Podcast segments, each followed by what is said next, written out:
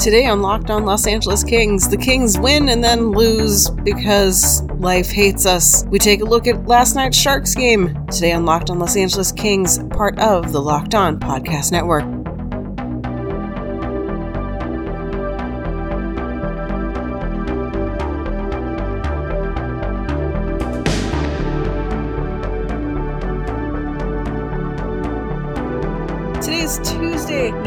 26th, and you're listening to Locked On Los Angeles Kings, part of the Locked On Podcast Network. I'm your host, Sarah Avampato, and I'm recording this in the wee hours of the morning after the Kings wrapped up their 4 to 3 overtime loss to the San Jose Sharks. You know, around the middle of like the second period, I started entertaining thoughts of just recording this show before the game ended. If I have the choice, if I have the option, I prefer to wait until the game is over because that way I'm not just making things up. That way I actually have a game to talk about with all of you guys.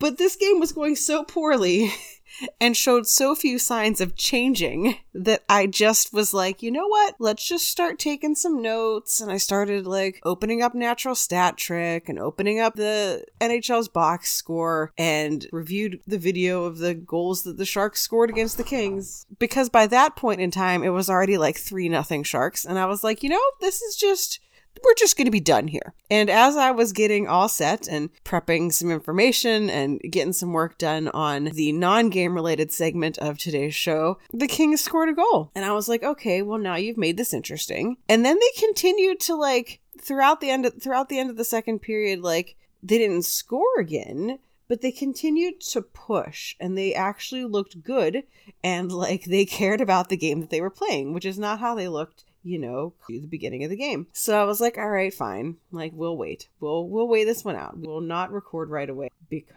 they might do something interesting. And they did. And not only did they do something interesting, but they went to overtime, which means that the game ended even later for me, which means that like I might be incredibly like loopy by the end of this recording. But, you know, we're going to do our best together, you and me, as we look at what the Kings did. And what the Kings did was basically fall all over themselves for about 30 minutes or so. They got totally dominated in the beginning of the game. Er- Karlsson scored in the first period for the Sharks, which, you know, he's Erik Karlsson, like whatever. Of course he's going to score.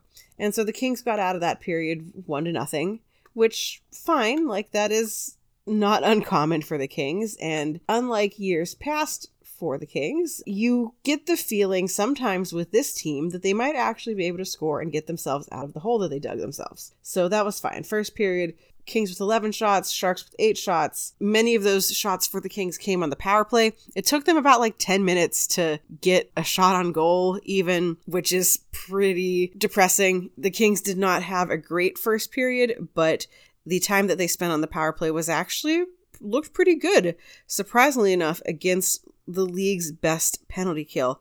Did they score on that power play? No, but they gained a lot of momentum from it and left the first period kind of being like, okay, like we're, we're playing a little better, playing a little better. Second period starts and uh, useless. The Kings got scored on twice. The Sharks had 10 shots in that period. Two of them turned into goals. Both of those goals came from Timo Meier, who, if you don't know who he is, you should because the Sharks have him on an absolute steal of a contract. And if he even halfway lives up to what they gave him, he's going to be an absolute superstar.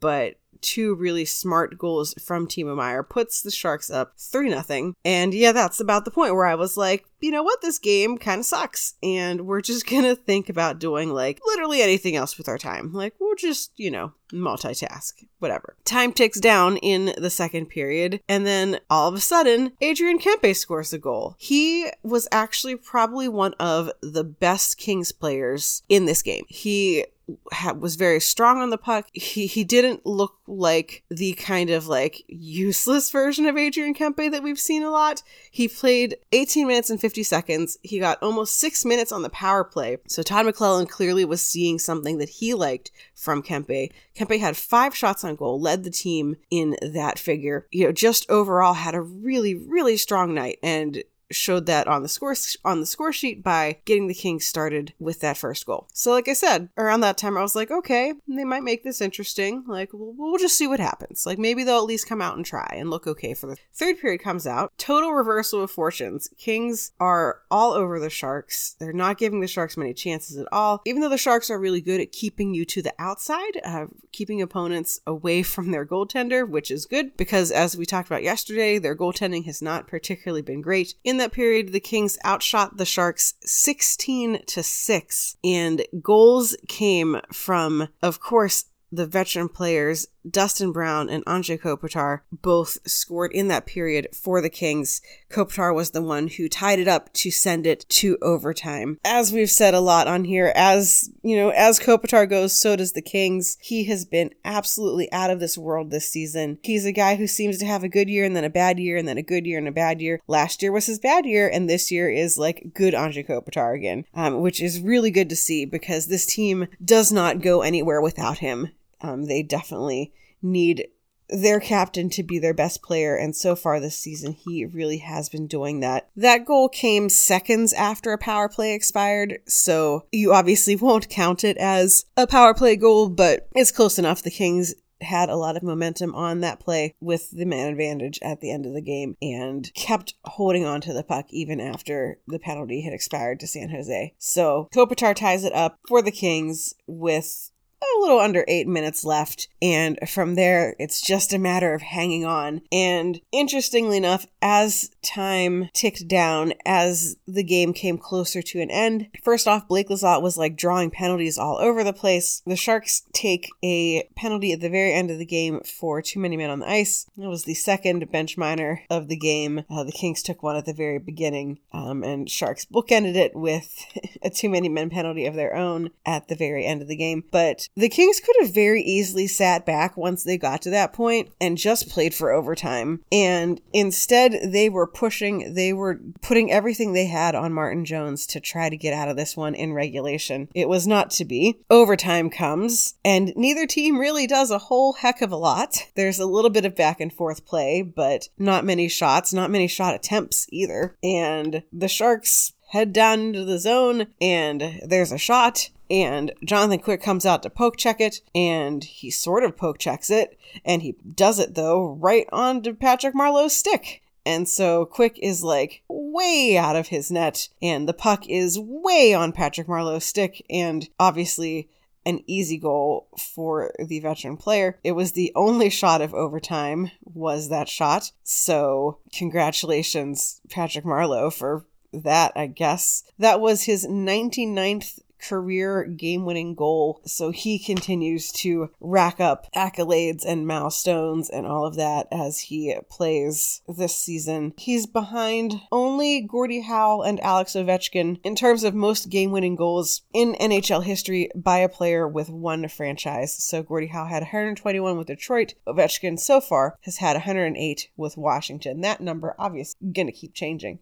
but Patrick Marleau with the win for the Sharks in overtime good things of that game, the Kings actually fought back. And, you know, like I said, there was a time last year and even the year before and probably a year before that, basically like lots of times in Kings history, where if they get down one goal, okay, fine. If they get down two goals, you're just like, well, we're done here. No faith at all in them providing the offense that will get them out of the hole that they dug for themselves. And so it is nice to watch this year's Kings team in the moments where they have, like this, that they're fun bad, where you you know that they may not win, but the effort is going to be there and the attempts are going to be there and you're not going to watch the end of a game being like, well, they quit, so why am I still here? Encouraging signs to see the fight back, to see them not giving up and continuing to press even though, you know, they're down 3 nothing. You know, that is a point in time where last year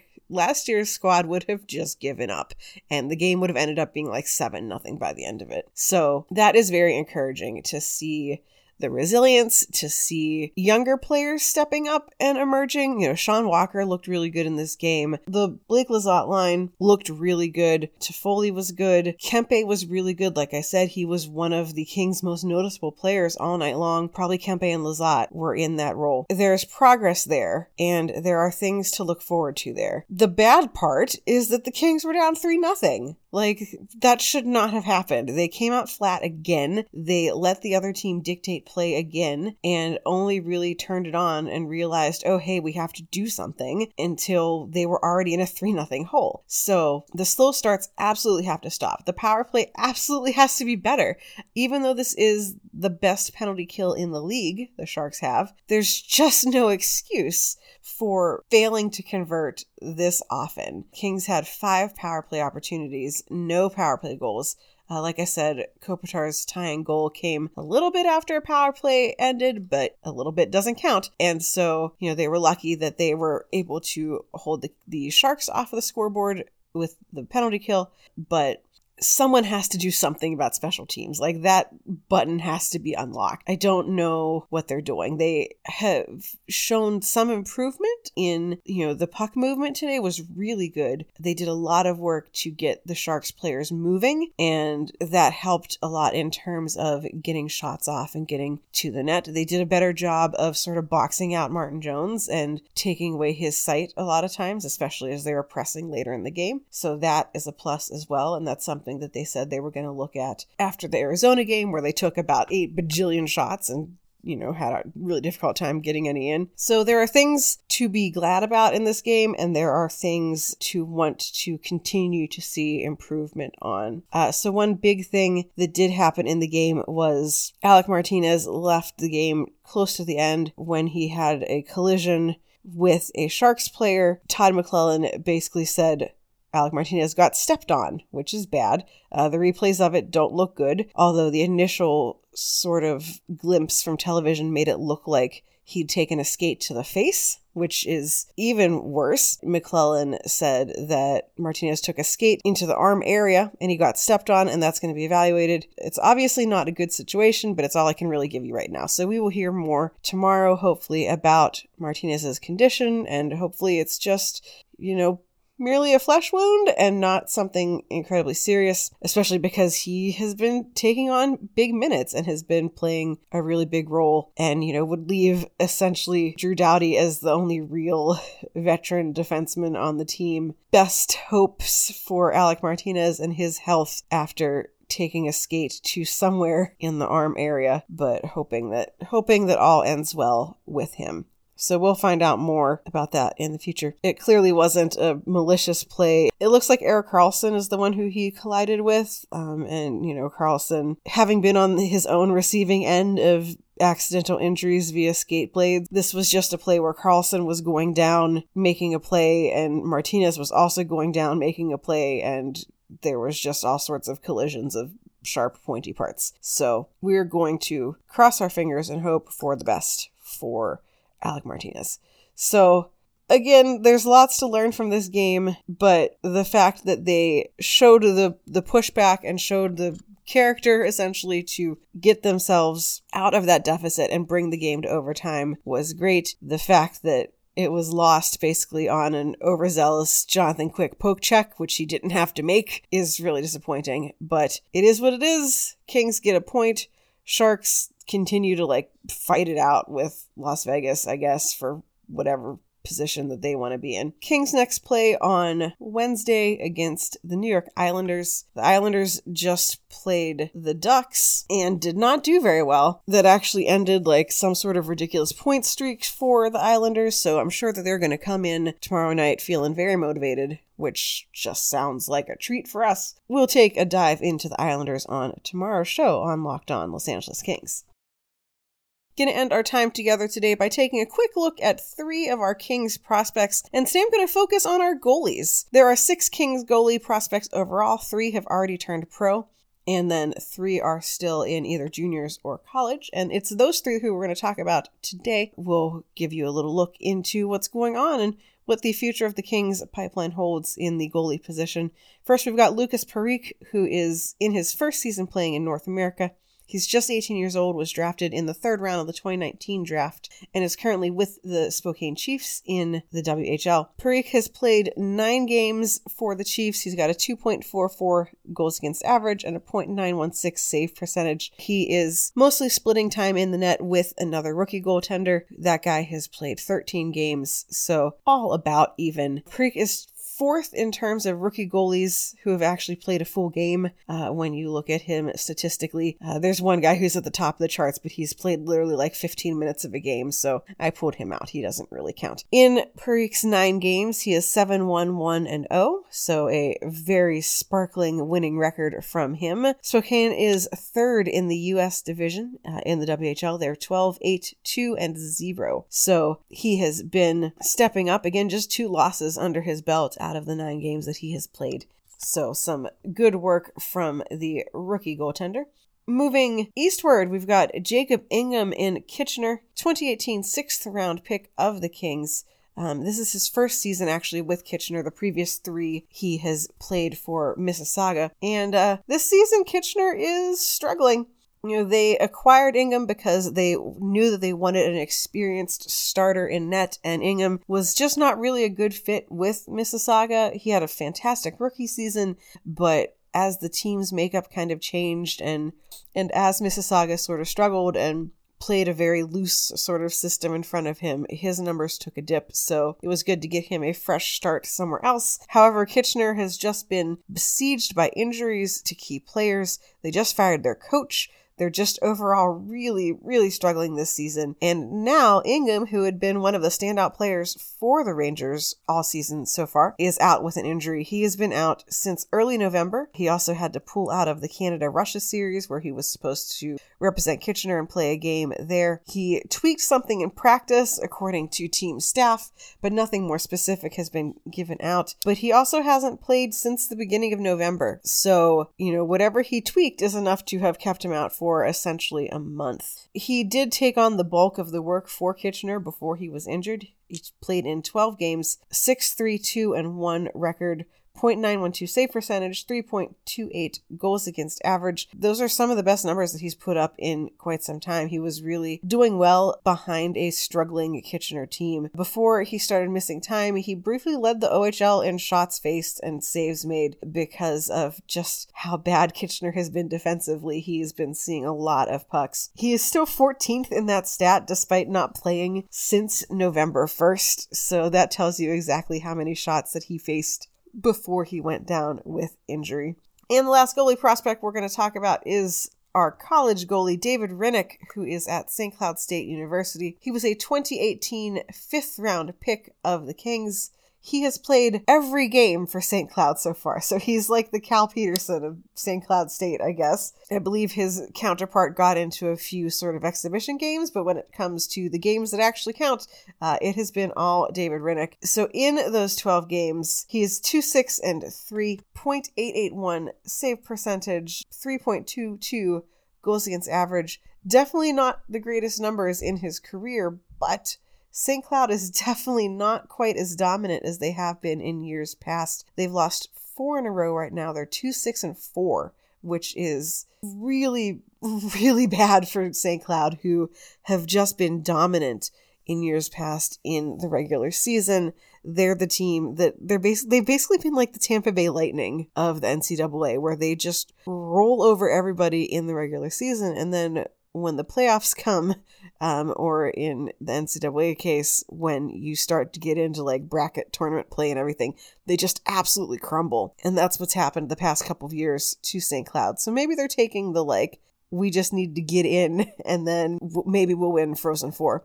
But things not looking great for St. Cloud. They lost a lot of their top players from last year, including our very own Blake Lizotte. Uh, they lost Jimmy Schuldt, who is a Vegas prospect on defense. A bunch of other big names as well left St. Cloud either via turning pro early or via graduating. St. Cloud isn't getting blown out, so I wouldn't really put a lot of this on poor goaltending. Their last couple losses lost 2 to 1 to North Dakota, 4 to 2 to North Dakota, you know, 5 to 2 to Colorado College. I'm sure that, you know, one of those was probably an empty net goal. 4 to 2 to Colorado College, you know, they had a couple of ties in there, but they're not games that are hugely disparate in terms of goals scored. So a lot of it is just St. Cloud really struggling their offense. It remains to be seen what is going to happen with Hrenak after this season. He could choose to turn pro, which means the Kings would have to find a place for him somewhere. He is a junior, so he has one more year of eligibility, so he could also return. But um, some challenging times for St. Cloud State, who is not used to losing or having a losing record at all whatsoever. So that is it for us today. I'll be back tomorrow. We'll talk about the Islanders game, fill you in on anything else important that happens. Hopefully, we'll have an update on Alec Martinez and his condition. Uh, and we'll just cross our fingers that it's just like he needs some band aids and he'll be okay again. But thank you for listening. Thank you for experiencing that Sharks game along with me it's great to have friends to suffer through these things with. You can find me on Twitter at Right Said Sarah. That's W R I T E said Sarah with an H, and also find this podcast on Twitter at Locked On LA Kings. Give us both a follow. Um, especially if you follow the podcast Twitter, you can get important announcements like today the show is going to be late, or tomorrow my computer's going to be exploding and therefore there will be no show, or, you know, whatever. But give us both a follow. Make sure you never miss a show because I will tweet them directly into your Twitter feeds and you'll have a link right there. Of course, make sure you're subscribed to this podcast on whatever your podcast app of choice is Google, Apple, Spotify, whatever. It's all there. If you are listening just to this show for the first time, just like click back or whatever and then hit that subscribe button. And of course, tell all your friends all about the show. Make sure anyone you know who loves the Kings and loves podcasts is on board with the show and listens to it because we should just all be good friends. So thanks for tuning in. Thanks for being an excellent audience. And we'll be back tomorrow to talk about more Kings on Locked on Los Angeles Kings, part of the Locked On Podcast Network, your team every day.